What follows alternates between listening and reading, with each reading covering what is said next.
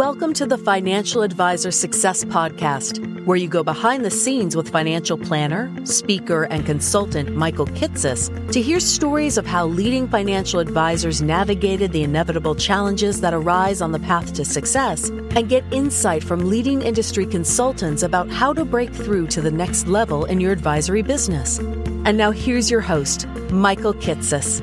Welcome, everyone. Welcome to the 43rd episode of the Financial Advisor Success Podcast. My guest on today's podcast is Marty Kurtz. Marty is the founder of the Planning Center, an independent RIA based in Moline, Illinois, that, as the name implies quite deliberately, provides comprehensive financial planning advice to its clients, along with investment management for more than $700 million of client portfolios. What's unique about Marty's business, though, is that he's already in the midst of executing a succession plan that will ultimately wind down his ownership and management of his 26 employee and now multi partner firm. In other words, while a lot of advisors talk about succession planning, Marty is actually living the process. And so in this episode, we talk in depth about succession planning and the real world challenges that crop up in trying to facilitate an internal succession plan from the challenges in finding an appropriate valuation for the firm, the dynamics that emerge between founders and the next generation of advisors that want to take over the business, and why founders need to recognize the trade-offs that often exist between maximizing the dollar value of the business by selling to a third party and maximizing the longevity and sustainability of the business itself by selling internally. From there, we also talk about how the planning center is shifting away from the AUM model to a unique retainer model that charges clients 1% of their income plus half a percent of their liquid net worth. How Marty jump-started the growth of the firm in the early years with a strategic partnership with a local accountant and how they structured and later had to change the revenue sharing solicitor agreement and the unique household cash flow planning technique that he uses as a first step of the financial planning process with every client.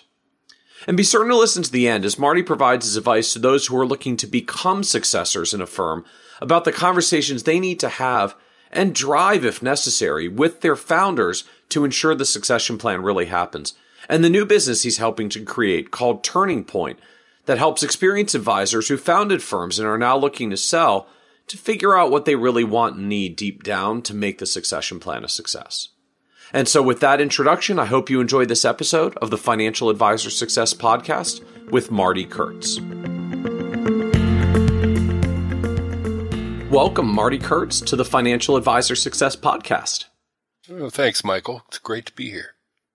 So, I'm I'm excited to have you on the show because you have a really different perspective than I think really any any of the other guests that we that we've had on at this point. So you're in a practice where you're actually going through a succession plan, and I, I guess they're kind of largely through it. I know you you've dialed down but not out by I think de- deliberate design, and you know you you've traveled this succession journey of transitioning ownership and transitioning management in a way that not very many other advisors have done yet. I know maybe a lot are thinking about it because they're they're eyeing succession planning and exiting at some point. And, and frankly, we know uh, a lot of advisors don't do well, or I should just say it, it doesn't go well. Succession planning is really hard, particularly for advisory businesses that many of us spend literally a lifetime building. Like it's, it's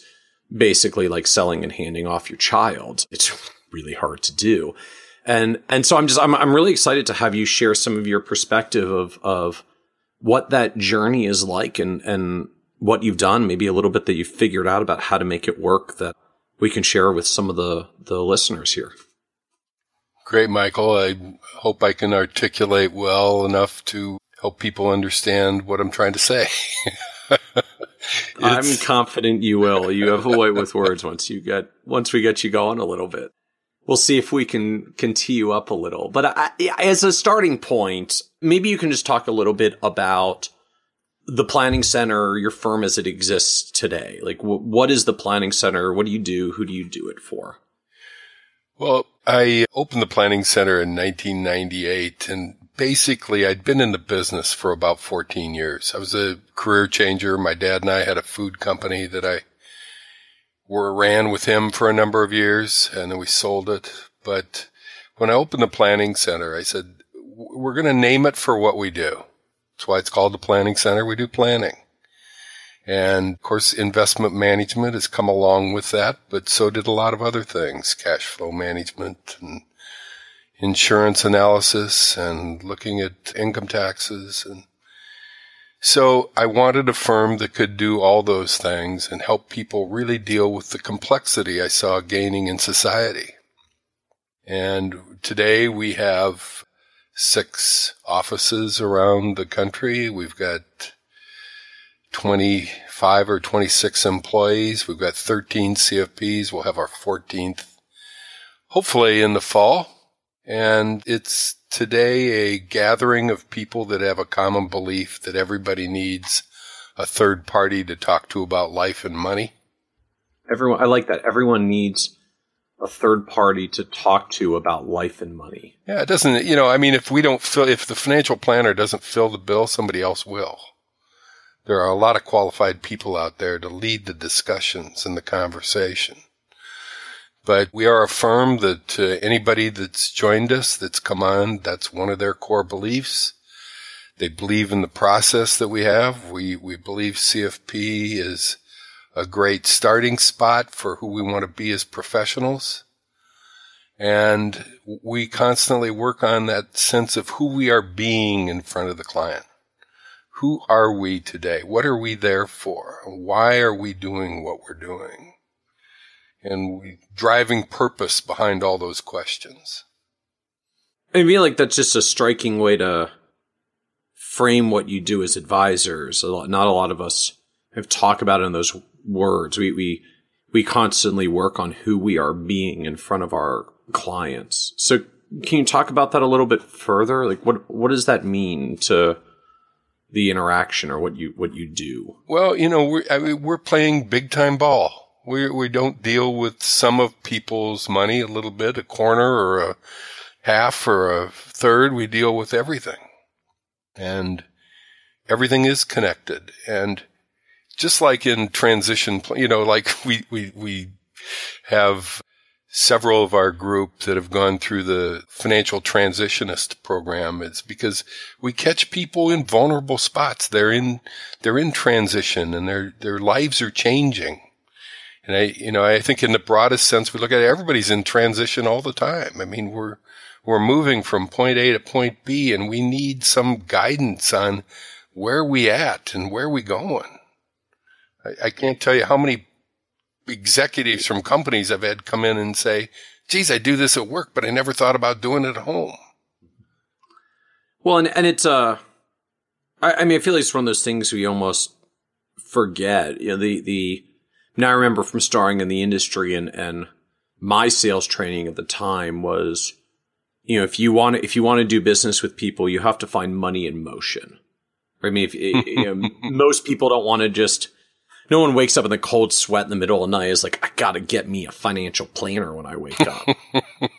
right. Like we wake up in a cold sweat at night because we've got some like real financial stressor thing, some of which we may not be able to help with because it's, it's overlapping with other parts in their lives. But if they've got some financial stress thing that ties to an event where money would be moving. So retirement's obviously a big one where 401ks come out, business liquidity events, you know, major events for executives. Like those are all things where money is in motion. It's going to be moving anyways.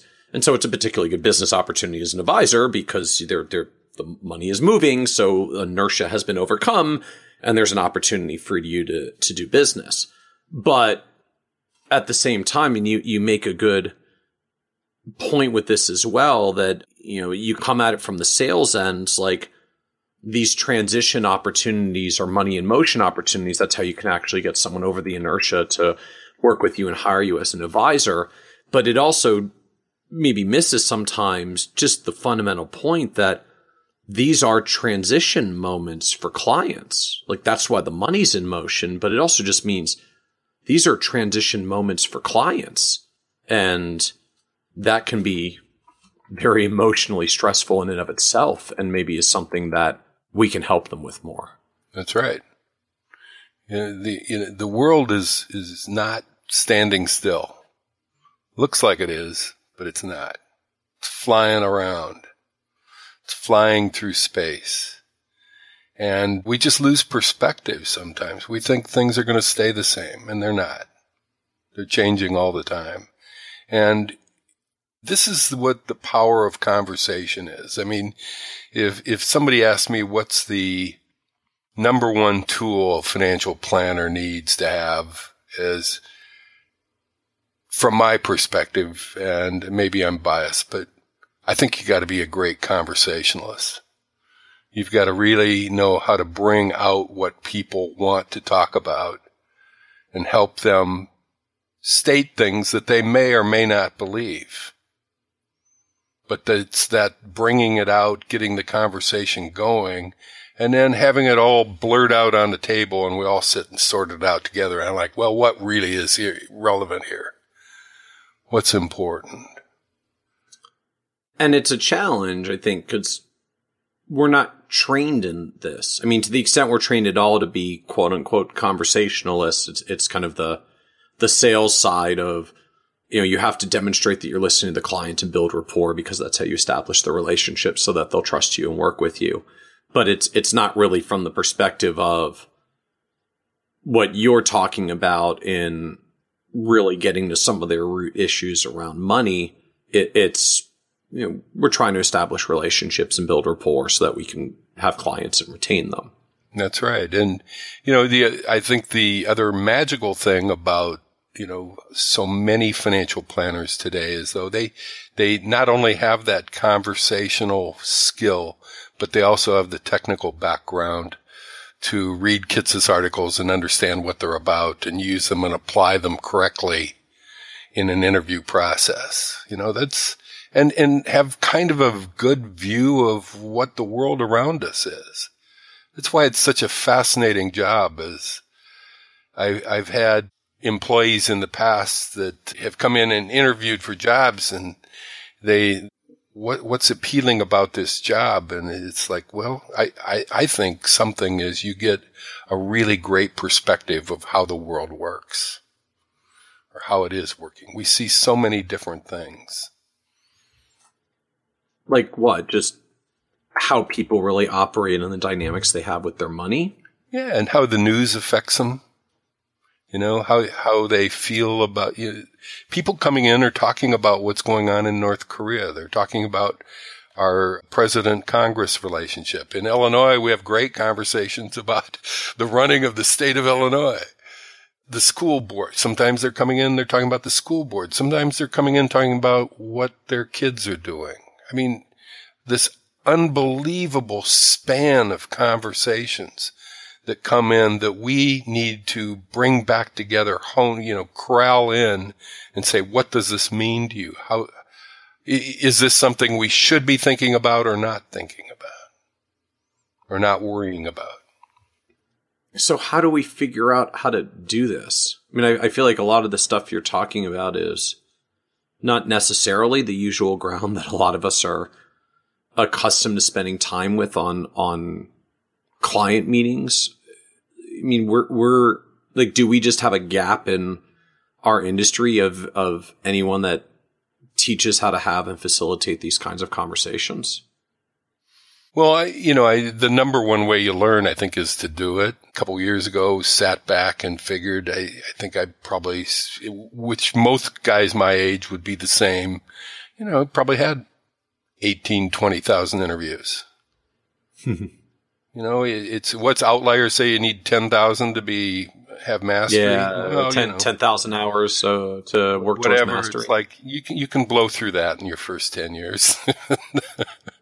I think I blew through it in about four because I worked way too many hours in those exactly. early years. I bet you did. Yeah. And I had a day when I saw too many people a day too. But you start to hone in. I'm going to go back to this this sense of being. What, what are we doing there? And I, I just think with time you get better. And what's really, I think, powerful about the succession planning that we're, we're going to talk about is that when so many of my compatriots and, and my age group around the country started in this business, there were, there was no mentorship. There, there was no safety.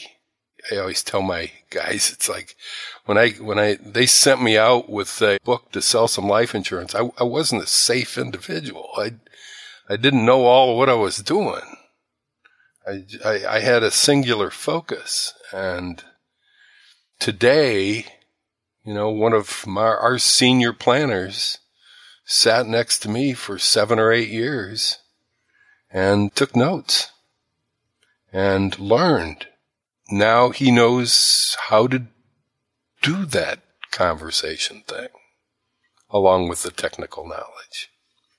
So it's, it's very much the kind of journeyman apprenticeship model of training professionals, which is they just have to sit and call it 10,000 hours worth of meetings and and you start getting the gist about how to make this work. Yeah, it's a great opportunity.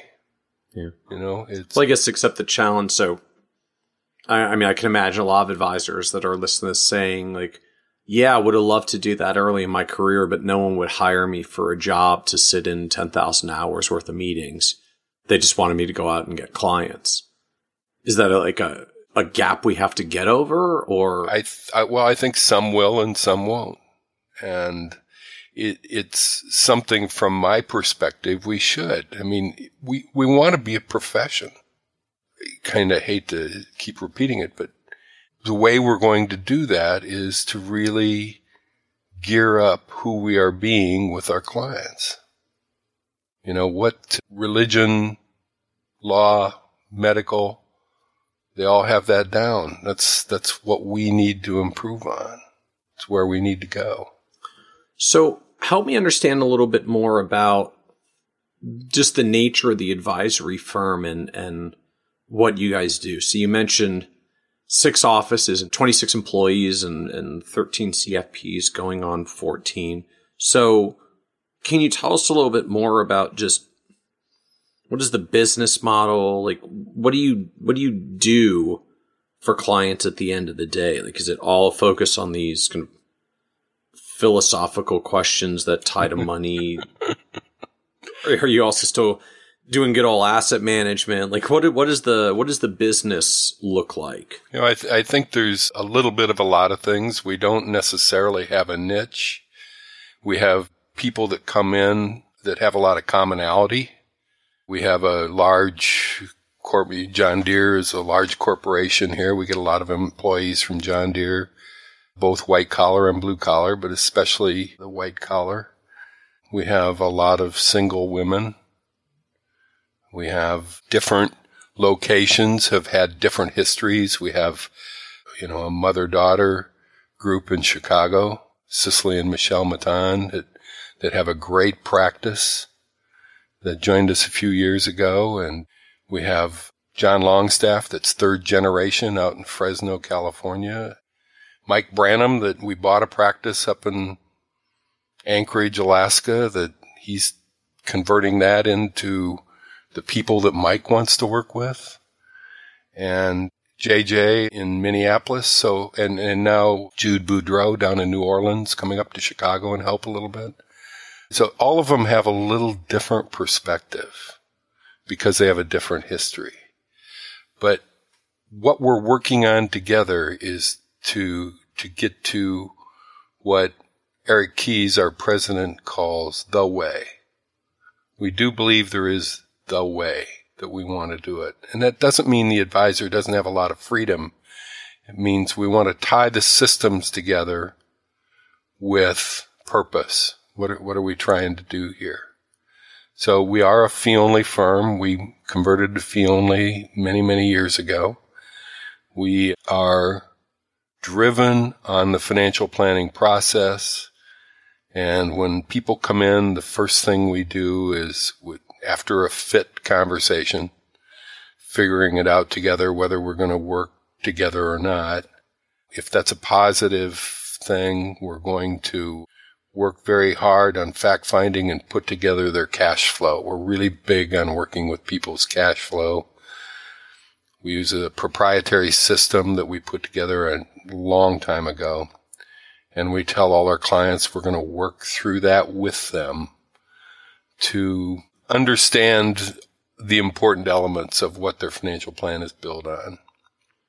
So, can you talk a little bit about this process that you have around cash flow? Because I, I feel like for a lot of us in the advisory industry, the the helping people with cash flow is like the third rail of financial advising. You know, like it, it's it's messy. The people who need the most help have no idea what they spend in the first place, so it's hard to even help them. And then, heaven forbid, you actually tell them how to spend their money, and then they're all indignant that you're telling them about how to spend their money, even though it's probably really good advice and they're doing some really irresponsible things. Like it, it's it's a hard area. You generally don't get paid for it. It's really messy, and the people who need the help the most usually can't even give you the data about what the heck's going on. So, so what have you guys figured out about how to give financial advice around cash flow and, and cash management?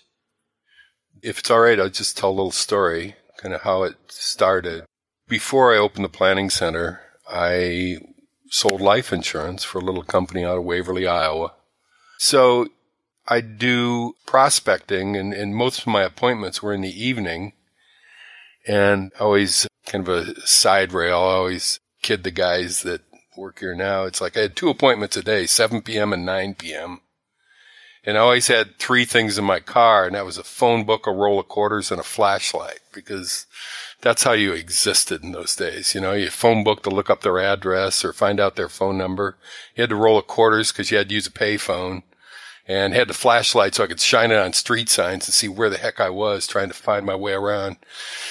And but anyway, that's that's a whole all, all I'm thinking is like, geez, I love Google Maps in my smartphone now. Oh yeah, where we came from was really ugly, really ugly.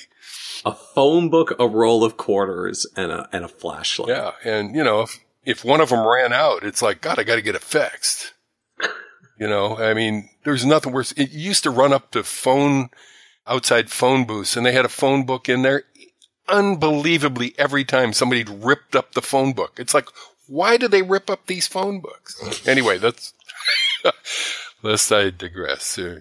So you're so you're selling life insurance at your two appointments a day, 7 p.m. and 9 p.m. And, and fully we did, booked. We did financial needs analysis is what it was called in those days. Put together where we had tapes to listen to, we had scripts to learn. I mean, and you know, it, really was great fundamental training for what it was, but it was put in to to develop a need to sell life insurance. And anyway, that was, that was fine. That's what it was. But anyway, so I had these appointments at seven and nine. So a lot of times I'd end up in, there's a chain of grocery stores out here called the Hy-Vee stores and they're delis up front. So I'd go in there to grab a bite to eat often before my two appointments.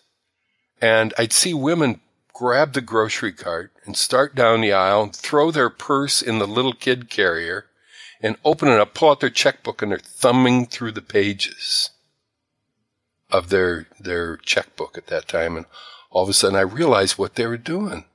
They're doing financial planning in front of the deli. They're looking at it, going, "This is the '80s now. You know, I got 500 bucks in the account, and I owe my phone bill, and I owe my utility bill, and they were figuring out what they had to spend on groceries." And so I realized it's like, this is where people are trying to do their financial planning. There's got to be a better way. Coupling that with the fact that I was on a 100% commission. And so my income was all over the place. So the one advantage I had was that I got to talk to a lot of successful people and see the way they manage their money. And so with that, I put together a little system for me out of three buckets on how I was going to manage my money. And I did it for years. And all of a sudden, as I got more away from selling life insurance and pension plans and health insurance and things like that to working strictly in a financial planning environment, more and more people started to ask me, how do I handle my money? And so I started teaching this, what I, what we now call this first step system, The first step in financial planning is learning how to handle your cash flow. So, can you talk about what these three buckets are about how you were managing your money and then eventually teaching others how to do it? Yeah, you know, it's the furthest thing from rocket science in the world. But first of all, it's like what we needed was a system to deal with just the money we control. We needed to separate out what's taxes and what's 401k contributions and disability insurance that's deducted from our paycheck and anything else that's deducted. Let's, let's clean it up and just say those are all taken care of. What we want is a system that takes care of what's left, what actually hits my checking account. So the basic premise that I saw people using that I think is really true is it wasn't so much where the money was going. That wasn't the most important thing in the world. We knew it was going to go somewhere. What was really important in understanding is when. What's the timing on this? And so if we can separate money that has different timings, probably we're going to understand our money a lot better than trying to understand 50 or 75 line items on how much we budgeted to each element. So you mean like different timings? So which which of my expenses are are monthly things, which are annual, like those kinds of timings? Kind of, but actually, you know, those that are monthly and annual have a lot in common, and that is they're they're due once a year or once a month, and you you're highly predictable. You know exactly what they are, so you can set up we can add up all your, you know, your fixed expenses and put it in one bucket. And every paycheck, so much goes in there. And it takes care of all the, that's what we loosely call 30 day expenses. All that stuff that you've committed to pay for that as it comes up, you just want it deducted from your check and paid. You know, the internet service, your insurance costs, your everything that's really highly predictable and you've already agreed to do it would go in that first bucket. We call it the static bucket. And then the second bucket is the one that really runs the show. It's called the control bucket. And that is how much money do you need to live seven days? And every seven days we put enough in there to have you last another seven days. So if there's a if there's a couple, you each probably have a bucket in the control category. So this is like my my getting around money, my commuting money, my lunch money. Yep. Like j- just the daily living kind of stuff, not necessarily the I I got to go shop for some new clothes kinds of things. Well, some people buy clothes every week or every month and some people buy them twice a year. So if you bought them on a regular basis, that would be a control expense. If you bought them twice a year, that'd be what we, this third bucket, what we call the dynamic expense. And those are all the expenses that are beyond seven days out, like home repair, auto repair, vacation money, gifts for people, clothing if you're a guy that shops twice, once or twice a year for clothing. You know, if you go out and spend $2,000 once a year because you buy a suit and some sweaters and a couple pair of shoes and then you're done, that's a dynamic expense. That was something that probably haven't allocated money for in the other buckets. But if you buy, if you order clothes once a month, well, you better figure that into your control money. So how do I actually start carving money up. Like the idea now is I take my total paycheck and I'm going to allocate it in some portions amongst static control and dynamic. That's correct. And it's, it's going to, what is so effective is we're dealing with 100%. We're going to allocate all your money. And we see some people come in and they've got 75% of their money in static expenses, 30% of their money in control expenses and nothing in dynamic. Well, what are you going to do? If that's your circumstance, what are you going to do? You're going to create debt. And You're going to change dollars from control dollars to static dollars because you're trying to pay back your debt. And it just becomes this cycle of winding down what you have. So hopefully we can catch people and get them into where they're allocating effectively in each bucket and we're not losing ground, if you know what I mean.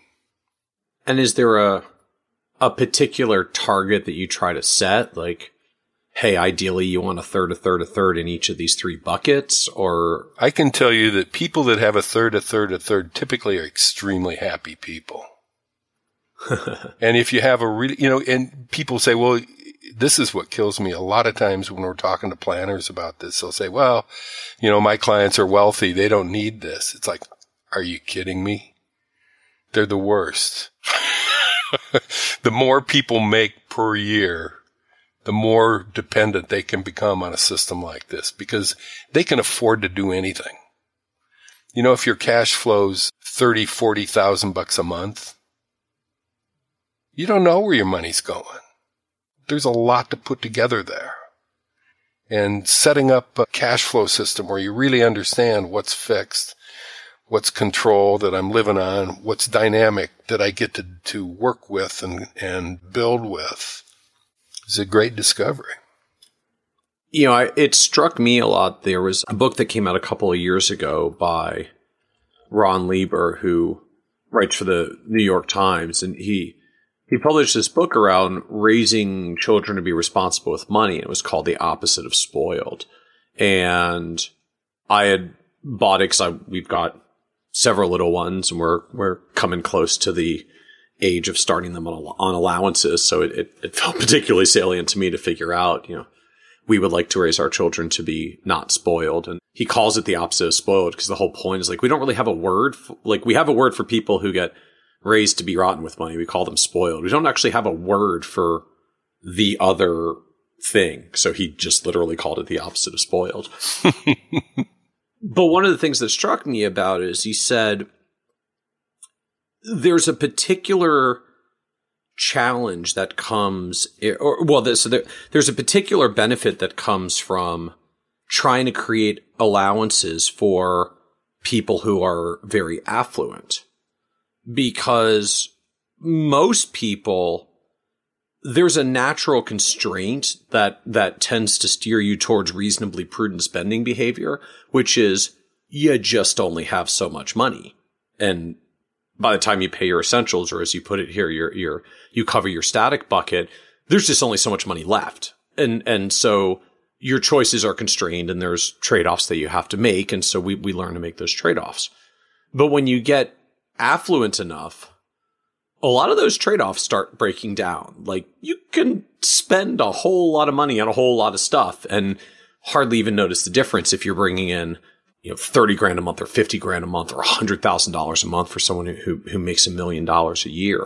And, and the thing that you point out, the only thing that's harder than imposing that on ourselves is figuring out how to impose it on our children right? Like if, if our household is of limited means, you get to teach your children, well, we can't, you know, we're not going to buy that. Why? Well, we can't afford it because you have to make trade off choices in life. Unless you work with really affluent clients and the kids say, I want to buy that, you can't say we can't afford it because you can.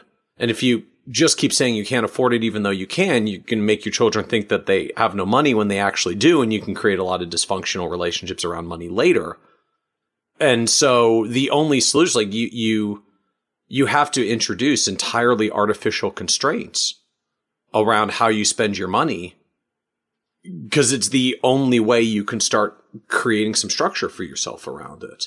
And so it, it you, you make such a good point that I think we're often most dismissive about doing cash flow planning for people that are high income and high net worth because it's sort of this like uh, they got plenty of money they can spend on whatever they want, but they're often the ones that struggle the most with figuring out what is quote unquote prudent to spend because they have so much affluence and flexibility.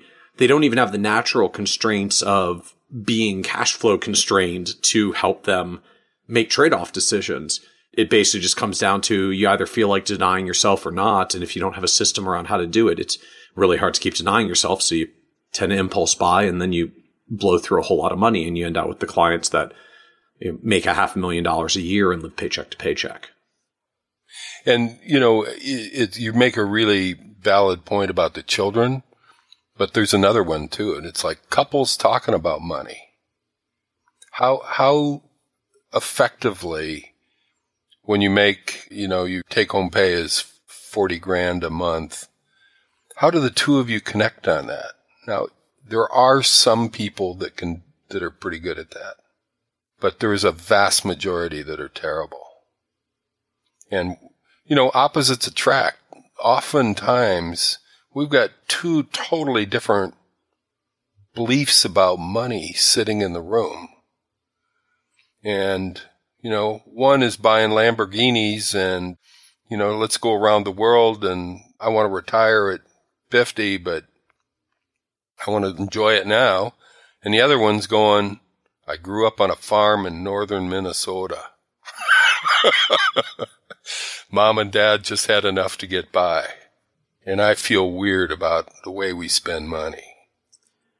And so like you take clients. So when clients are coming on board, the first thing you do is, all right, y'all have to write down all your spending and where your money goes. And then we're going to start categorizing it to you into static control and dynamic and start having a conversation around this. Like, is, is that? We have a little, we have a website that we can go to and we try to keep it light and we try to keep it, you know, we're not driving for exact numbers, you know, if we can get hand grenade close on, I think Matt Sievertson said, you know, a lot of times 20, 30 minutes, he's, he's 90% of the way there, 80, 90%. And we can have them go home and fine tune things. And every time they come in, we go over it. We're kind of talking about it because if we don't understand that bedrock stuff, if we don't understand those three buckets, I would state unequivocally the rest of the plan may or may not be right. Probably is not right. The, the assumptions we're going to build off that are going to be the bedrock we're building the plan on. And so do you, do you charge clients for this? Like, is this, is there a standalone planning fee for just going through this first step process and getting oriented on their cash flow? Or is this part of your overall financial planning process? Like, how, how does this fit in from just the perspective that you are a you're a business owner with 26 employees? So someone's got to get paid at some point here. We need money.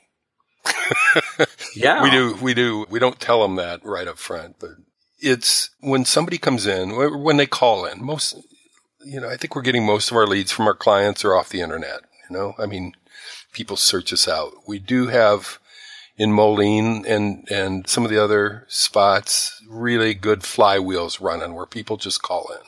That's basically like client, client referrals or people in the community that referred you, those, those kinds yeah, of call-ins? been on the website, read some, you know, read our blog, social media somewhere, met somebody at a party, their parents come here or their kids come here. I mean, it's just a million different places, but they, they show up. And when they call in, somebody talks to them for 15 or 20 minutes to see if this is a reasonable person for all of us to, for, to waste their time or our time. And if it is, we set a time for them to come in and see an advisor. And when they come in, we spend a time, we spend time explaining who we are, what we do. We explain our pricing schedule. And we basically want them to come to a point where they're going to hire us. We used to say we'll work for an hourly wage for a few months to let them kind of learn what we are about because let's face it, nobody's ever been to a financial planner before that comes in. I mean, statistically. Maybe a few have, but most of them never have. So they have no idea what they expect and they're kind of scared and they're, you know, guards up. And so we try to put them at ease, explain the situation, and let them ask a number of questions and decide whether they want to use us or not. And we explain our billing process is this net worth and income pricing model. So how do a net worth and income pricing model? So how does that work? you know, we were so frustrated with AUM back probably about eight or nine years ago because, okay, here's my belief. See, somebody might say, you know, Marty, you're all wet, but my beliefs are as long as we're charging AUM, people believe we're money managers. And I named the place the planning center thinking I want to name it after what we do. Could have named it the Financial Advisory Center but no, didn't. It's not what we do. Might involve a little bit of that, but we're a financial planning firm. So we wanted a billing system, a formula that reflected on what we do and what we want to do with people, not mislead them in thinking we're we're just investment management people. So we were trying to figure out how to do it. Okay, I was a member of an RIA in 1988 called Century Financial Services of the Heartland. That little insurance company I worked for opened up an RIA and we did financial plans for a fee. And the way we figured the fee was on a grid of net worth and income. And basically it was 1% of or it's half percent of net worth and 1% of income. So I was telling the guys that and they said, well, let's try it. And if you know Keys and the Sievertsons, they were cranking every example you can think of through the computer. And it seemed to make sense in pricing. At half a percent of net worth plus 1 of income. Plus 1 of income. Now we've modified that a little bit. Okay the half percent of net worth drops to a quarter percent at two and a half million and a 10 basis points at 10 million. And the 1% has gone to 125, 1.25% because we are doing everyone's taxes now. Uh, okay. Which also makes it particularly convenient to figure out their income like yeah. doing their taxes. Yeah. I mean, do you do you literally like take 1.25% of adjusted gross income off the tax return? I mean, I feel like even just when you start saying we charge 1% of income or 1.25 or whatever the number is, you quickly get into the like so what's income? Yeah, bottom line of AGI. Bottom, you know, front page of your tax return last year. Just show us what it is and you know, if somebody says, well, I, you know, sold a bunch of stock options last year, well, we adjust it, you know, I mean, I, I was kind of hoping we'd talk about fees a little bit, but this is something that I kind of really think is a big thing in our industry is we get so analytical on our pricing models and what they are. I look at our fee as a proxy to see where they fit in in the bigger picture of everybody we're working with.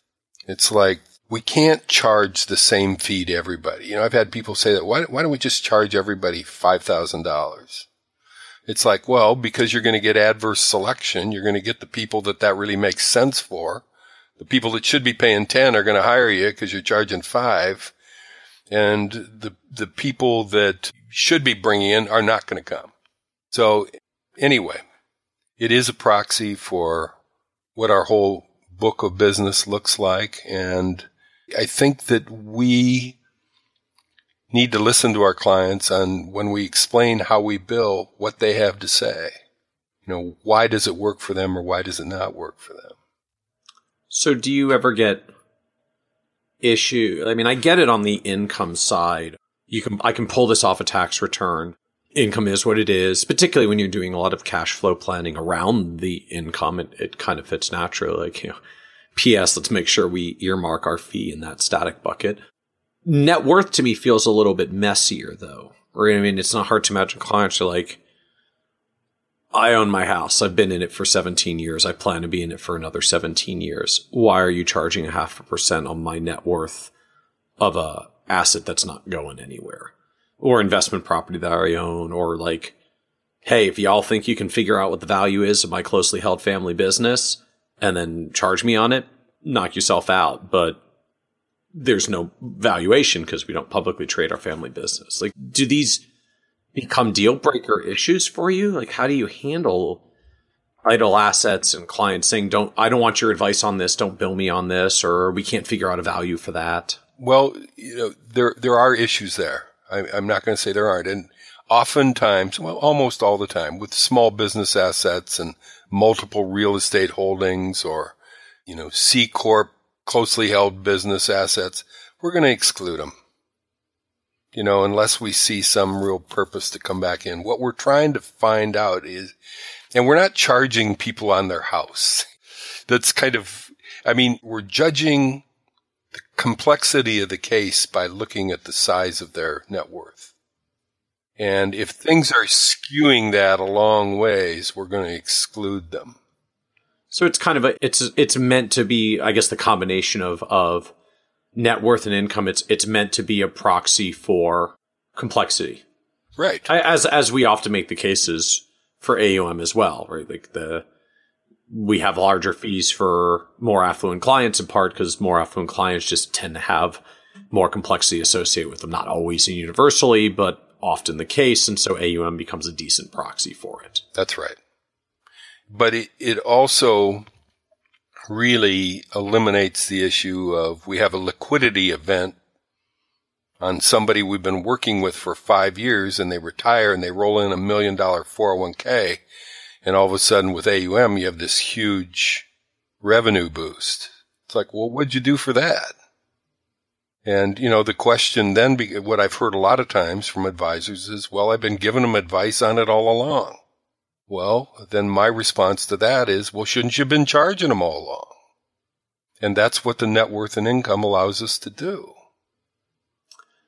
So, how do you actually bill this? Like, do you do you bill them once a year? Do you bill them quarterly? Do you calculate it once a year, but then bill them quarterly? Do you recalculate it regularly? Like, how how do you just handle the the billing process, and where do they pay it from? Yeah, it, it's you know we we do everything to make it as comfortable for them as possible. I mean, if they have after tax accounts, trust assets, we can bill those you know, the IRAs, you can only bill on the IRA.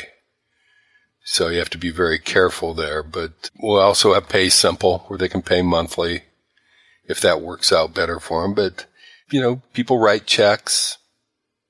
It's just, it's not been a big issue. And so how many clients do you have on this net worth and income system? You, you mentioned six offices and 26 employees and 13 CFPs. Like that's a that's a lot of people on this. I think I think we have around 800 clients. And so I believe our goal, I don't I'm not quite sure exactly where we're at on this, but our goal is by the end, year end to get to 25% of our clients are on this. So that would be 200. 200 families. So what are the other 75 a lot of percent of the clients on AUM still? Okay, because you started the firm on AUM. I started the end. Kind of the attitude I've taken and we've taken in, in working on this is we made a deal with people. And if it's a better deal to stay where they are, we're showing them the difference, but we're just saying we think you ought to stay where you are. It's we're we're not trying to disrupt everything, but even having the conversation of they're seeing there's a different a different fee schedule helps them understand who we are. We're not just those guys that take 1% off their assets because we're money managers. So what is the asset base overall then? Like how what does a typical client look like or or and if you measure like AUM for the firm, what's the, the aggregate AUM for the firm? Yeah. And because of, you know, 25% of our clients being on, it skews it a little bit, but I think it's, I think it's around 700 million. About, uh, we, we have maybe four and a half million revenue. And so even the clients that are on this retainer and net worth structure, like you're still doing investment management. You're just not charging them an AUM fee because you're charging them this net worth and retainer fee that includes first step cash management and financial planning and investment management all rolled into one fee. Right. And we want to keep it as, as clean as possible. When we talk about asset management, it's like, well, if you want to leave it at your employer after you retire, we'll manage it the best we can. We've got these other systems that, you know, we think our costs are competitive. We, we have uh, rebalancing services that are really efficient. And, but if they want, or for some reason that just they need to leave it where it is, we'll work with it there. And so, can you talk to us a little bit about just the the journey that you've been through with with the firm? So, you said you you you were a career changer when you came into the industry. You were in the life insurance sales business for a while. You opened the planning center in 1998. So when, when you opened it, it was, it was just you. Did you go out as a solo or yeah, it was just did you me. have a partner or other folks involved? It was just me and had one support staff to begin with and went out and, you know, it was so funny. And I actually went to an IAFP meeting in 97 and met Bill Marshall and Jeannie Robinson and who, who became great friends of mine. And actually we lost Jeannie this last year. Very, very sad event for me because she was a great mentor and they helped me understand what was going on. I mean, I was walking up to tables, seeing Advent going, what do you guys do? and they're trying to explain to me what they do. And I'm like, really? I, I don't get it. but with some time, then I decided to open my own firm and I did start to understand that you do need some of these people that could help you manage people's money. So I think I had prepared for a while to open my own firm. I didn't exactly know when I would do it, but when I did do it, I had about three, two or three million in C shares. okay. And so I was trying to levelize my commissions, you know. And so when I did go out on my own, I had those to move. And I know a custodian called me while I was in the midst of that and said, asked me how much I had under management. And I said, know, about $3 million. And they said, where do you want to be five years from now? And I said, well, if I could get to $14 million, I'd be really happy because I could pay my bills. They never called me again, Michael. Wrong answer. Evidently, I was under the threshold, you know. But actually started working with a TAMP at the time and worked with them for a few years. And what was what was the TAMP that you built with? The first one I, I worked with was Matrix Asset Allocation out of Cincinnati, Mark Madsen. Okay. And I was there for just a year or so, and I, I had a broker dealer at the time, and I switched broker dealers. And Mark was not licensed with the next one I went to, so I started working with RWB, which was much the same. Okay. And I was there for a few years and eventually just from changes in, in their systems and my systems and where I was going, I soon branched out on my own and uh, took on a different direction. And so you started doing the the investment management process internally. Right, exactly. And so where were where were clients coming from at this point? You know, it's worth noting for folks who aren't familiar. So you're you're in Moline, Illinois. Moline. The the Quad Cities metropolitan area on the on the river. 40, 43,000 people and proud people in Moline.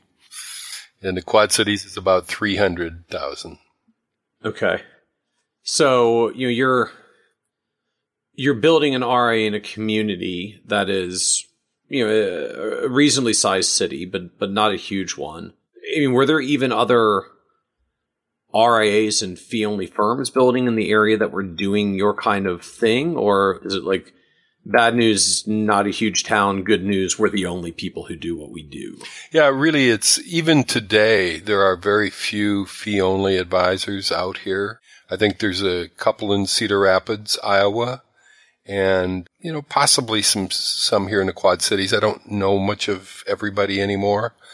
But in, in 1998 to 99, it was, it was, we were pretty much the only one making the change. So you started out at 3 million. You said to want to get to 14 million a couple of years, and that wasn't good enough to even get you on the custodial platform. It's been almost 20 years. You got to 700 million. So apparently this worked out at, some point along the way. So where did you start finding traction? Like, how did you start getting clients going as a solo advisor in Moline in the late 1990s? I worked fairly hard at meeting people and, and telling the story. And at one point in time, I, I did it. It was in 1999. I did a seminar for CPAs that I believe SCI came down and put on for me. They, they just wanted me to talk to them. And we did a continuing education program for, for accountants and three showed up.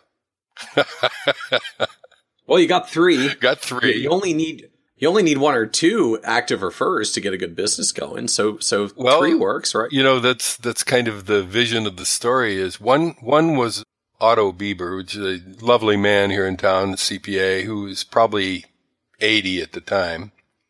And he was just trying to keep up his CPA, CE credits. And there was another young man that just gotten fired from a CPA firm. And he was going to go out and start his own. And then there was this other guy that was from a mid to large sized CPA firm that I called after the event and he said, yeah, let's get together. Well, within three months, there were some negotiations and things like that, but conversations back and forth.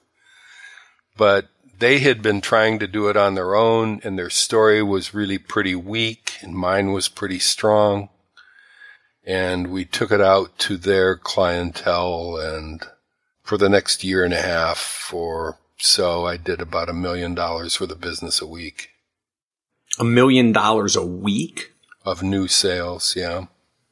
Of new like of new asset flows of new clients. Right. Yeah. Bringing on new wow. people. Just just from one one strategic relationship with a good center of influence. Right.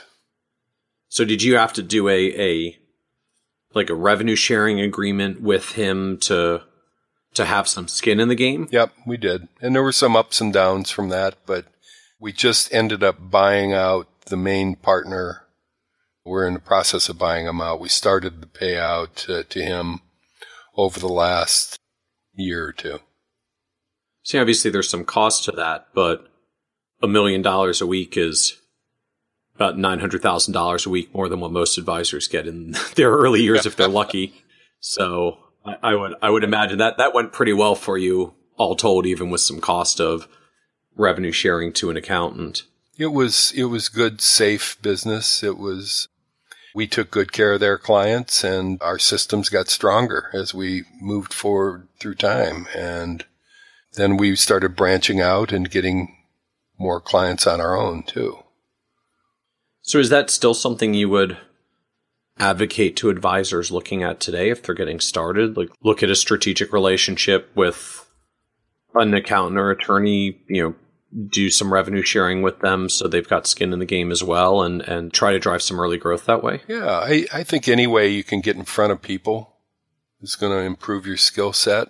It's anybody's call where it's going to go down the line. I mean, these relationships are like marriages and there's ups and downs but not necessarily do they have to be negative. They can be. And you go into it with open eyes and understand we need to keep everything very clear. And we had some moments of unclarity which weren't so fun, but we lived through it. And I think no, no clients were ever hurt. As a matter of fact, the clients really came out ahead in, in my estimate, estimation. And so what do you have to what do you have to pay to accountants to get them involved and willing to to do this? Like do you split revenue with them 50-50? Do you do you share it 10%? Is it 25? Like what did you find worked for you know there's there's enough for you to be able to earn money in the business and there's enough for them to want to work with you productively, I guess upfront and on an ongoing basis. Because if you share revenue on an ongoing basis, they have some incentive to help work productively with you for retaining clients as well. We started off with a 60% for us, 40% for them split, and it over time went to 80 20. And, you know, then even I think went down to 90 10 after they'd been with us for three or four years. So like, like the, not just the, the relationship changed as you grew, but like literally the clients were on a staggered schedule. Like you'll get 60 40 in the first few years, then you'll get 80 20 for a few years, and then it'll trail down to 90 10 as over time the, you're less involved with the client. Presumably, we're more involved now because we're several years into the planning relationship.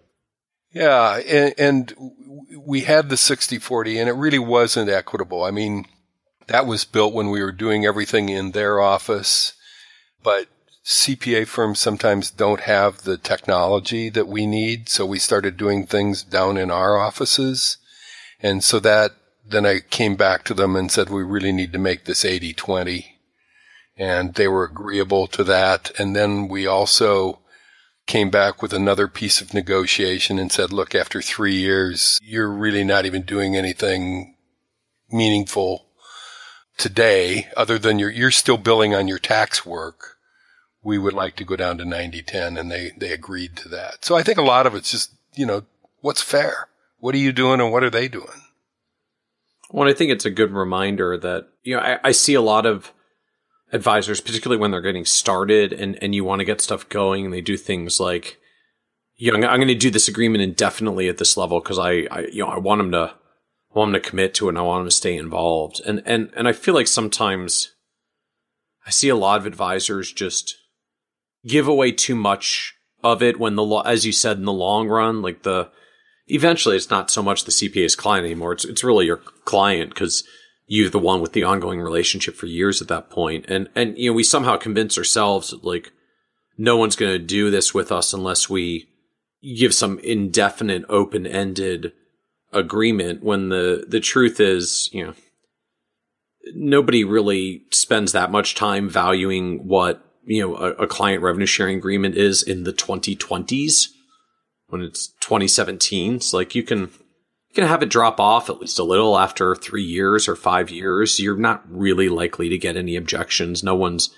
likely doing this deal based on, you know, their idea that this is going to be a big revenue driver for them years and years from now. It's usually much more of like, hey, if we can refer you some of our clients and the split is 80 20, then, you know, we can drive 20% of the revenue for helping to expand our relationship with the client by bringing you in because that's how the firms tend to view it from their perspective. And it's okay if it falls off later and it helps for the firm because if you're going to do this in the long run, kind of kind of stinks when you're 15 or 20 years out and you're going like, geez, we pay a lot of revenue for relationships we got 20 years ago. Right. What's really been fascinating though is the CPA's response to working with our clients to, or together with us for, for 15 years, 17 years. He says things like, I ne- I'm so glad we did this. I would have never had these relationships with these people. Mm. And I would never have understood their circumstances the way I do today. We see, we did set it up as a rule that he had to come to all their meetings, even for the 10%. He's like, you, you got to show up. And so he did. And then we had that tax expertise in the room with us, which was very fun. Now there came a day years later when we bought our own CPA firm and he wasn't part of that. But the, just his expression on his face when he talked about those clients and how they're his best friends and he sent his mother and his mother's friend and his ex-wife and I mean, all these people showed up just because he really believed in what we were doing. So the firm got a bit of a healthy jumpstart going when you found a good good relationship with an accountant who had a lot of business to to refer and and, and partner with you on. So you know, presumably means at some point the the firm starts growing and the staff starts growing because just a million dollars a week is a lot of flow. That's a lot of clients to a lot of, a lot of paperwork deal with. You know, a lot of paperwork. So, so can you share with us like how did that evolve from the the staffing and infrastructure perspective for you? Well, you know, we just did the best we could. Systems certainly weren't like they are today, but we just worked hard and certainly, you know, when it's like any average, it was a million dollars a week, but some were two million, some were 500,000, you know, it, we stayed at it and I was lucky enough to have in the early nineties, one of my clients' son started showing up and he'd come in for lots of financial planning interviews before his parents' meetings for a number of years, but all of a sudden he started coming in and hitting me up for a job. And that was Matt Sievertson. And then about 13 months later, I was at an FPA meeting and I'd met Eric Keys and he told me he was going to go out on his own. And I said, I'll help you in any way I can. He was talking to me because he's, I was the only guy he knew that had done that. And I said, that's great, Joe. I'll help you in any way I can, but I think you're crazy. I said, it'd be a lot better if you just, why did you come and work with me? So I picked up those two guys within a year of each other. And we really just started to build an ensemble. And they were joining you as, as advisors? Matt was a support person and started off working with, he was, I don't know, literally called file boy, I think for a while. but Eric, when Eric came in, he had his MBA and his CFP. And so Matt worked through his, got his CFP. And when Eric started, he was, sta- I remember he was very clearly, he was standing in the office one of the first days he was here and he looked at me and said, what do you want me to do? I looked back at him and I said, I don't know. What do Erics do?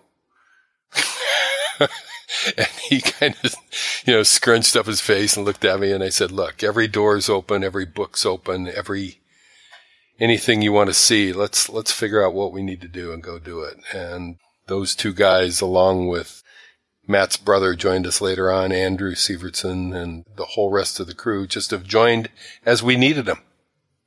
As we put the systems together and we've always talked about it as ours, not mine We've never voted shares of stock.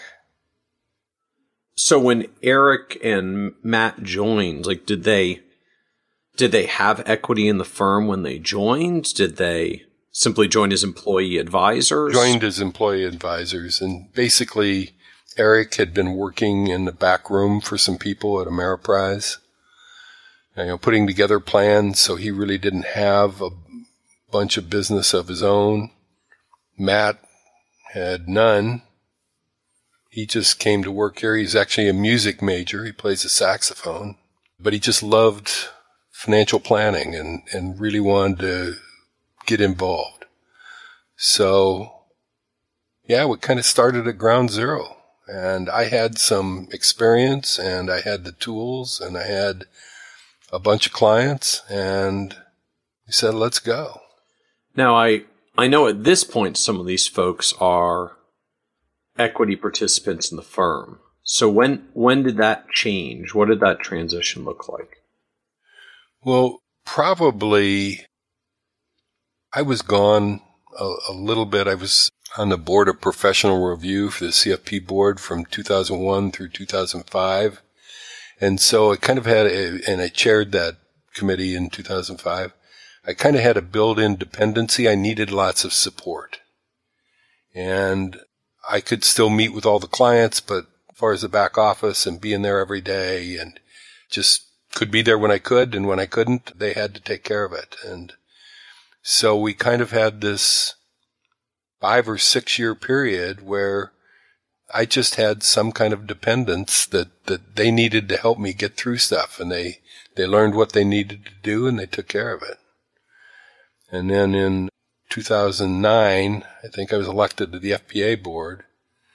And then 2010 elected to the executive committee of uh, FPA and was president of the organization in 2011 and chair in 2012. I was gone a lot and they had to divvy up the work, you know, uh, Eric, Matt, and Andrew. And so they were given opportunities to buy some stock and we didn't have a sophisticated system to do it. It was like, you know, bring in a little bit of cash and we'll figure out what we think maybe it's worth. And so they, they were able to buy into a, you know, a very minority position, but it was something. It was some skin in the game and checks they had written to the company that saying I'm part owner in this thing now.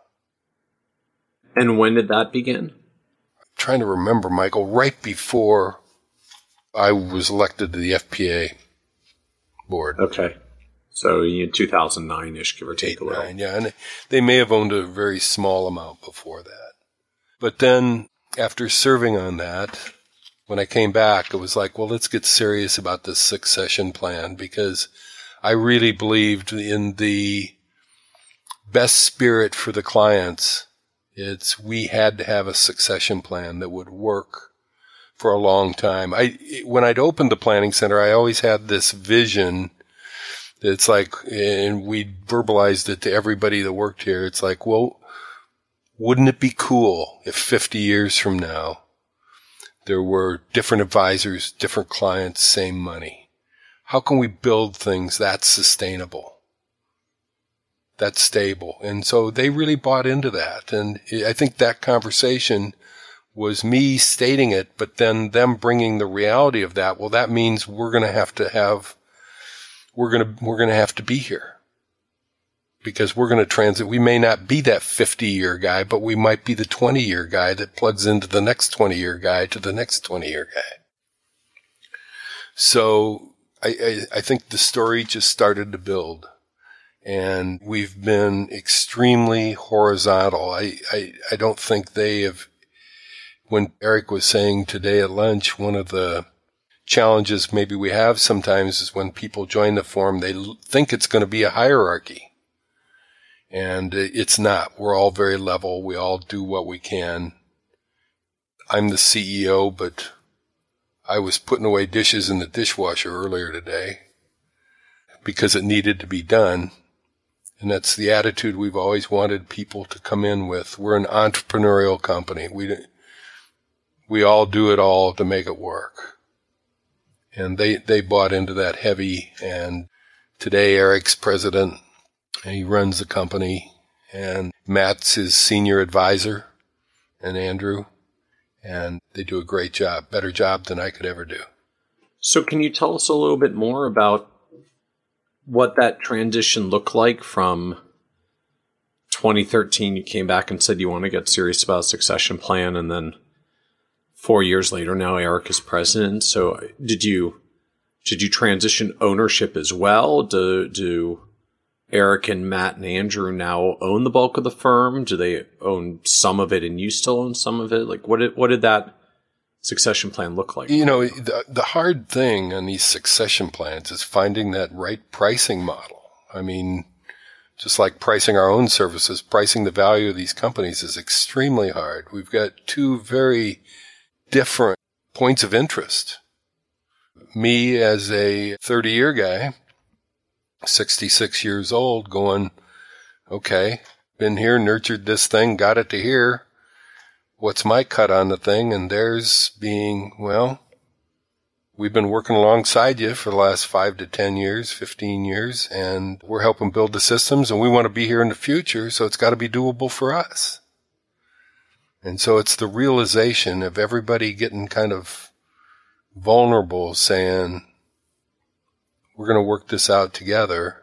And, and one of our partners, Cicely Matan, said at the end of our our stockholders meeting about a month ago, she said, when everybody feels a little screwed, you probably got the right price. And it's, I, you know, in a crass way, I think that's exactly right. It's, you know, everybody gives a little bit, but everybody's vulnerable too. We're all, we're all sitting here realizing we need each other.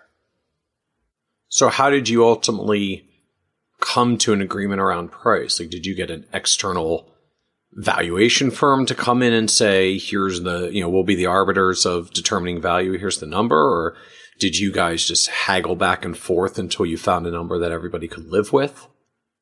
We did hire firms. We spent some money having some valuations done. And I think what everybody needs to realize is valuations are very dependent on what the purpose of the valuation is. And I don't mean buying out the company as a purpose. I mean, are we trying to do an internal sale? Are we doing something where the advisor is going to leave and a bigger advisor is taking it over and all the revenue is going to drop to the bottom as profit? What is the real issue that's going on here is, is crucial. And we, we spent, I think, some money on finding the wrong valuation. you spent some money finding the wrong valuation. it wasn't what we wanted. And so because I mean, what does that what does that mean? Like they gave you a number and someone was very very unhappy? Like Well, basically what happens I think is when you go out and get a valuation, oftentimes that valuation is for a larger company taking over a smaller company and the revenue dropping down to profit. So, which makes it a very profitable venture for the, the company doing the buying. And they can afford to pay a lot more for it because of that. But what we want is we want something that younger planners can buy into over time and yet the when they buy the stock, the revenue from the stock reimburses them for the what the payments that they're making. It's an internal sale. It's a very different pricing level. And once we got that clear in our mind, then the discussion was how do we put together a pricing model that accomplishes, you know, one of our one of our things that we really stood for and believed in, all of us, myself, the senior partners, all the, the younger guys, is we said when, when we sell stock, it's going to perpetuate itself. It's gonna, it's gonna pay for the purchase because that's what we think of profession should do. People working in it, they get a contract to buy some stock. The stock kicks off enough revenue to buy the stock. Which means in practice, like you you set some combination the valuation and the payment period to make the math work where the, the cash flow dividends the company pay the the purchase payments? Yes it you know we're we're trying to get it in you know it's all kind of relative on how good your profits are. But you know in that 7 year 10 year framework that's where so we're like trying to finance paid out over 7 to 10 years. Right and so at the point you're you're trying to set this valuation, you know, and you're you get some valuation. The math doesn't seem to work internally, right? As you said, like maybe that would work for an external buyer, but it doesn't seem to work well internally because of the cost that the buyers still have to sustain to keep all the infrastructure in place. So does that mess with your head that someone you just came in and said, your company's worth X, then your successor buyers basically say, yeah, that number ain't going to work for us. You go back to the valuation firm and says, guys, what's going on? They say, oh, well, sorry, that's really what a third party would pay, maybe not what an internal succession would be. And now you're looking at this number that they just told you an external buyer would give you. Maybe or maybe not, but they've set the number you're now looking at an internal succession plan that's going to apparently be a lower number. So, I mean, how do you work through that? Is it kind of like they, they, they, they gave you the candy and then they take it away? well, I, I think that's the power of purpose. You know, we want this thing to be sustainable and coming to the realization it's just not all about me. It's, we've got to have this thing so that it replicates our belief system. And that's where, when we started saying, you know, like I thought when, when the, our partners as a whole stood up, everybody stood up and said, we want this to work for the next generation. So they don't have to dump in bunches of cash. They work their ass off. They get the growth, you know, that five to seven percent growth we need every year. And they, they manage the company so the revenue, so our revenue is at the right percentage, that 20, 22% revenue, whatever we're saying that should be. If they hit those, their stock ought to be bought for them by the company. And when you start to set it up like that, it is there, well, there's not a lot of wiggle room. It's going to pop out a number that says that's what it's worth. And so then you have to say, do I want the, is this for the good of the clients? Is this for the good of the company? Is this for the good of the employees? And if it is, it's like, well, that's what it is. What other answer could there be? But that's, that is a mind game, you know, somebody is the senior partner sitting there and I had a couple other senior partners in our group, Cicely and, and John Longstaff. We're all in our six or over our sixties. And we had to look at each other and say, we're committed to this thing. We're going to do this. So it was a point to get to, Michael. You're right. So once you decide to make this transition, like do you just come in and say, okay, guys, we've, we figured out the number. Here's the deal. All the equities on the table and the deal just gets underway and they're now in the process of buying out all the shares and then you'll be done? No, I the senior partners have to put some shares up for sale. You know, as they want. We're kind of working through our own our shareholders agreements on what that means.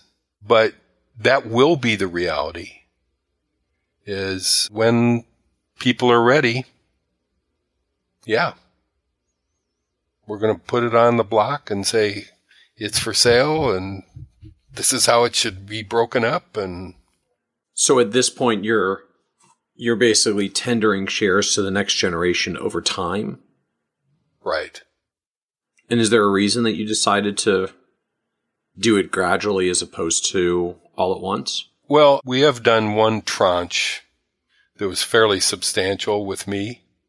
And so there are things in action. I think we're just now trying to, with, with we've been working with the mergers, with Upperline merging in, and a year ago it was Blunk Financial in Anchorage purchased that organization. We've been really focused on trying to get everything in and kind of get the mobile to quit shaking. You know, have you ever heard that story about systems theory? You know, it's like family systems theory. Like if you imagine a mobile over time kind of hangs there and it kind of finds its own equilibrium well, then if you go up and hang another element on it or take one off, it shakes like crazy for a while till it finds its equilibrium again. And I think that's exactly what we're doing with the, the mergers that we've had and the growth we've had is we're very happy with where we are. And now we're waiting for the mobile to, to settle in again. And then we'll see some exchange of stock values. Okay. So it's just the fact that you did multiple acquisitions of smaller firms, you know, merging or tucking in over the past few years means you just want to let that stabilize a little before you, you firm up valuations. I guess even from the buyer's perspective, you're concerned about that as well, right? Like I, I'd like to make sure this practice we bought and merged in actually works out before I pay you for it. yeah yeah, no, I, I, and I think, you know, it's well under control. Aligning what the value of that stock was really set the objectives for what the growth rates need to be and the profit margins need to be. And I think that's very healthy. I mean, we understand it. We can put benchmarks together that just say this is, this is what we're going to hit every quarter and make it a very stable company. Okay. And so it just, it's striking to me that you, you're executing on a succession plan of the ownership of the firm. It sounds like you you already transitioned a lot of management of the firm. I guess you kind of had to at the point that you get scooped up in FPA national leadership and executive committee because you just end up traveling a whole lot. So you you need to rely on the the team to keep everything running while you're gone. So well, and the reality that really, you know, there are better people to run the company than me. I'm very comfortable as CEO and I love what I do. I think I'm very great asset for the company, but the, the daily running of the company probably is not my forte. And I think we have people doing that that are a lot better. So you're making this transition. There are lots of advisors out there that don't succeed in making this transition. you know, even in XY Planning Network early on, you know, I know a, a lot of our founding members in particular were were basically folks that they were folks that tried to do this kind of succession plan and it didn't go well. You know, they came into a firm to do a succession plan. The owner said, I want to sell the firm in five years. Three years in, the firm owner said, well, you know, now it's five years. It was going to be five years before and we're three years in, but now it's going to be five years. So the person waits a few more years. And then in three more years, they say, no, no, now it's really going to be five years. And you say, well, it was supposed to be a five year plan. We're already in the sixth year. And now you're telling me five more years. Like, forget it. I'm done. I'm, I'm out of here. I'm going to start my own firm. And I've watched that pattern play out a lot amongst advisory firms. And so somehow, like, you guys have been able to make a transition that a lot of other firms struggle with. And, and so, you know, I know you, I mean, you've been out there in the industry for a long time. You know, lots of our fellow advisors as well through FPA circles and the like. So what is it that you guys have managed to figure out that's making this work that seems to be breaking down at other firms? You know, as I've talked to people in the past where it's not working, they're very upset about it or it hasn't worked and they've called it off. And I really believe there's something lacking in their conversation. Like they're not having the right, you know, a lot of times they're not having the right conversations. And when I ask questions about, did you say this or what does he feel about this or what does she feel about this or how did this conversation go? A lot of times I get this blank stare and a shrug of the shoulders and it's like, oh, you didn't talk about it. It's, and if they did talk about it, it was in a controlled, heated way. Somebody dominating or, you know, doing riling up their anger to suppress the conversation. And it's like, there's no reason for that. We're in this together. And I think we've done a great job. Our, you know, we've met quarterly for years in circle as a management team and as compatriots working together and the care and concern for each other. I know one time when we were looking at, at evaluation, somebody said, well, boy, if that went through, that could really be hard on friendships. And I think that's true. That was a true statement. And I listened to it and it's like, yeah, I get it. I get it. So it's then that point of, use the term again, vulnerability, that fear that we have, we have to share with each other and say, somehow we're going to go through this together. And I don't know what the answers are, but let's figure out what works for you and what works for me, and we'll go from there. And I think we've done that. And is that something like? Do we need more of these conversations to be facilitated? Is this is this something that like someone needs to have a business that facilitates succession planning conversations, not necessarily the valuation side, but the like. Oh, I think let's so. actually I, figure this out. EJ and I put together a, a company called Turning Point to sponsor conversations with, from C-level people in financial planning organizations. And that's one big gap we see that, that's out there. Now, so what is what does Turning Point do? What's that? Turning Point has been a series of weekend retreats where we get together with C-level people in financial planning firms and we talk about succession planning and how it works for them and what their fears so if, are. If I'm a if I'm a firm owner and I'm struggling with this, you know, like I I know I said to my junior person we were going to sell in 5 years and then 3 years later I said 5 years more and like I'm I'm not trying to string them along. I've just got my own challenges of figuring out this transition. Like turning point is for me then to figure out this transition so I can go back and actually work it out with my next generation advisor. And yeah, and what it, you know really was about was getting some tools you could take back that would help work through it. Hmm. And that has to do with how do we have a deeper conversation? How do we have one where we don't all get mad and stomp out of the room? Because it is talking about the end of your life and money can you think of anything more threatening? the end of your working career, which really leads into the end of your life. when, you know, plus, plus selling your baby, your baby that you've grown up with. Part. Yeah, exactly, Michael. Exactly. So, I mean, it, it's, it's a hot spot and it's not easy. It's people that think it's just coming up with a number and walking away. That's not true. These organizations, it's real interesting. The planning center is, you know, in Moline, kind of, at least a number of years ago, was kind of representative of who I wanted to work with and who I related to. And now with new guys coming in, they're bringing in a whole different set of clients, people I would have never brought in just because I wouldn't have met them. They weren't in my circle. So not only are we transitioning people, we're transitioning what types of clients we're bringing in, how they get them and who they are and what their issues are. So everything's up for grabs. I mean, the whole world is transitioning as we're trying to figure out how this works. And so advisors that are in that firm owner founder position trying to figure out how to navigate this you know, turning point is to help facilitate just some of those conversations so you can s- sort out your own path and figure out what you want to go back with? Yeah. What steps do I need to take to get this conversation in a productive manner? Because I know I need to do it. Every planner I've ever talked to wants to take care of their clients. And leaving to attrition you die and they all go find their next planner is not acceptable.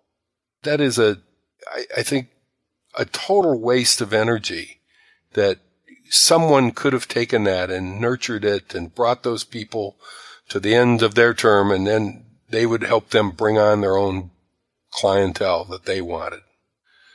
So when I, when I hear people talk about that method of just, well, just own it until I die, it's like, I just can't fathom that.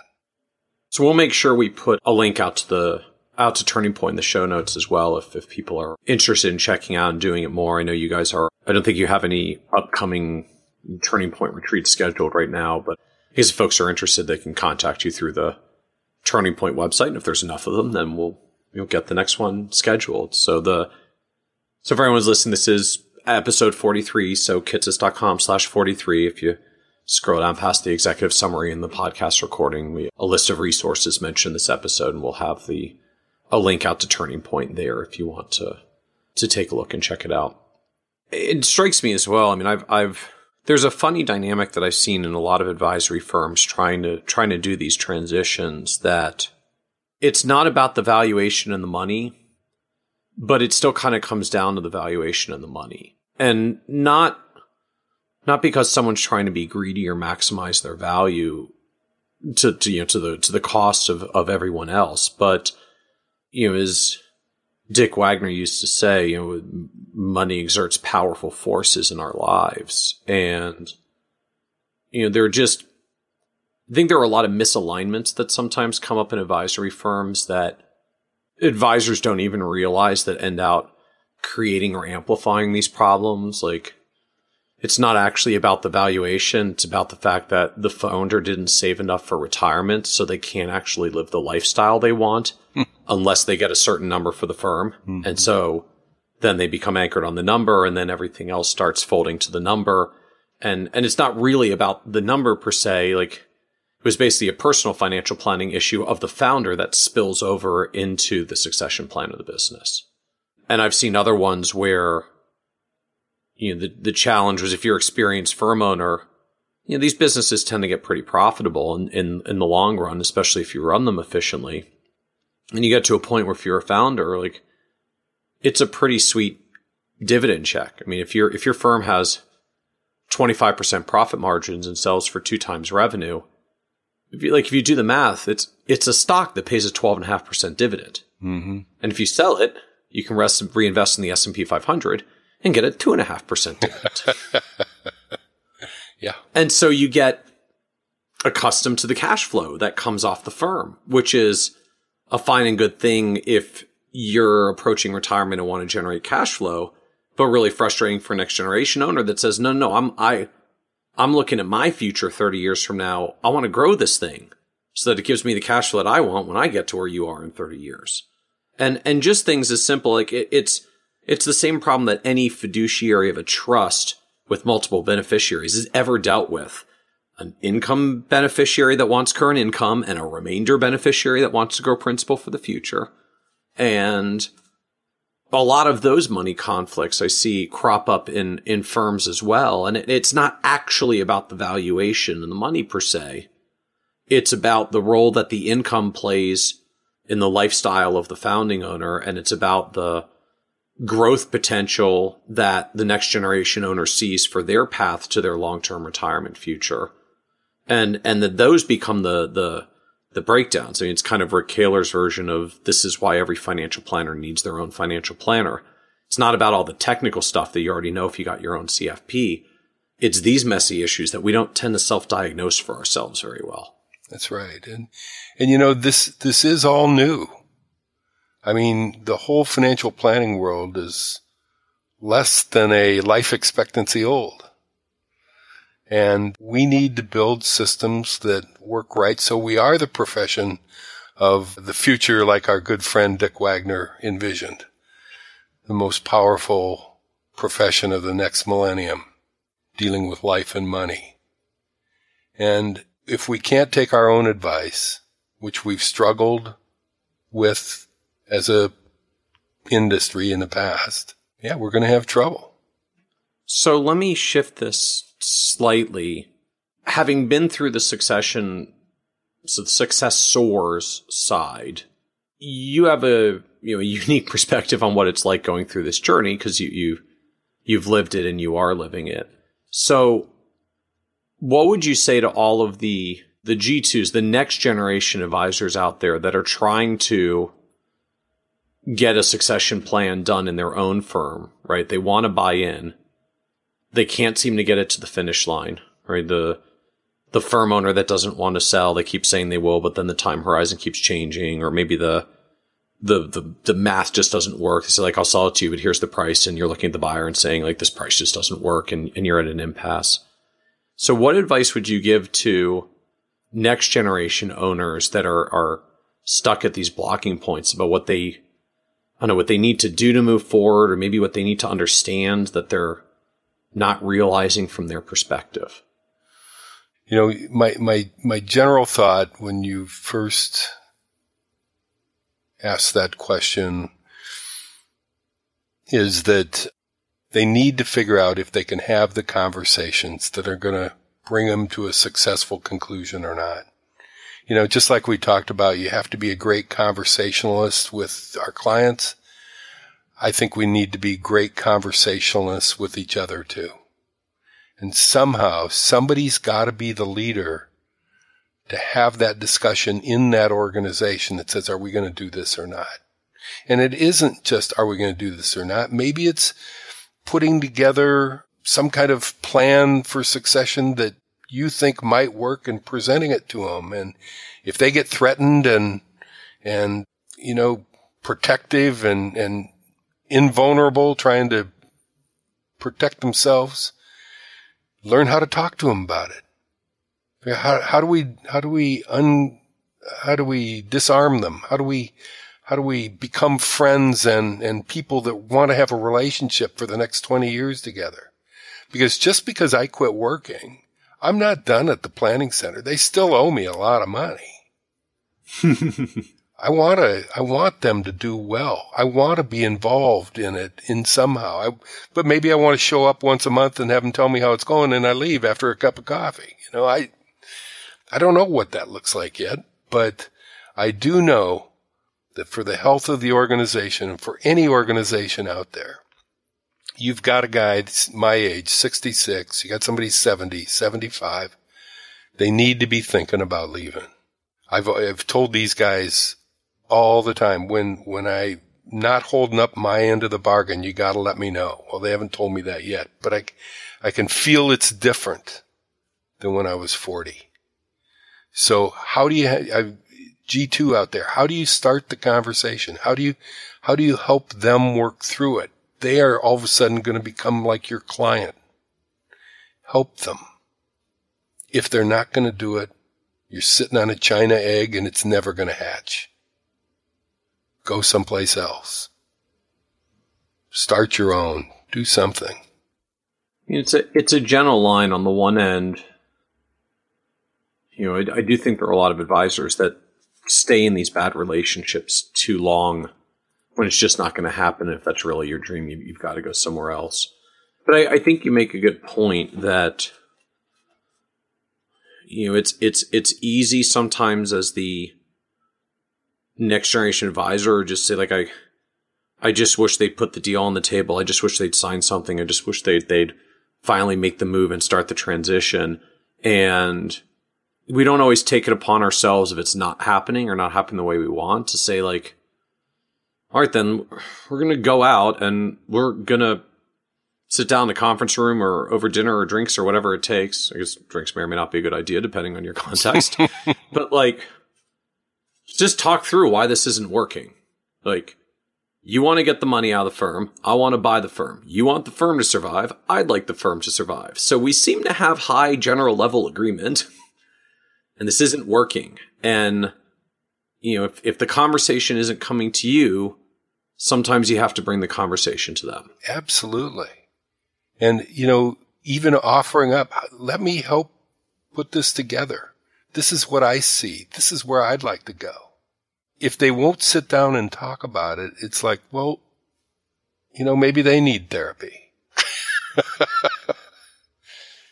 and you know, I will admit there's a there's a dynamic to it as well. I mean, I, I lived a version of this in my career that you know, I mean, those conversations are stressful as a next generation advisor as well because you know you you want to push a conversation that you best you know is a little bit uncomfortable and awkward at that point you haven't bought yet, so you're still an employee. You always have to live with a little bit of that visceral fear about like if this doesn't go well and I basically get fired and you know, I, I blow the whole deal up for myself. You know, I'll admit for me, like I was saving money just to be prudent, frankly, for my own nest egg and, and emergency reserve. But I built enough reserves that I got to the point that when I actually had to have that conversation with our founders for the first time. Like, I wasn't trying to be cavalier about it, but I, I, I was kind of able to go into ro- the room with a, with a blank. I really hope this goes well. And if it doesn't, I'm okay. I've got a skill set. I know I can find another job. I've got enough reserves to make the transition. And, and just the fact that I didn't have to be stressed and wrapped up about my own ability to afford my own lifestyle because I had something to fall back on made it a lot easier to have that conversation confidently. And I, I, think in retrospect for myself, like probably helped to set some terms and get it done in a manner that I was comfortable with. You know, it's in dealing with an owner. I've got a quote I love from Peter Block. And he says, when you're in these type situations, any, any situation really, what he's writing about is advice kills conversation advice co and if you go in and try to give the owner advice, I think you're barking up the wrong tree. What you want to do is how do you make them curious on how it might work? How do you bring up the subject that says, you know, what if? What if we did this? And it's something that, that could play out pretty well. I like that. How, how do you bring up the what if conversation.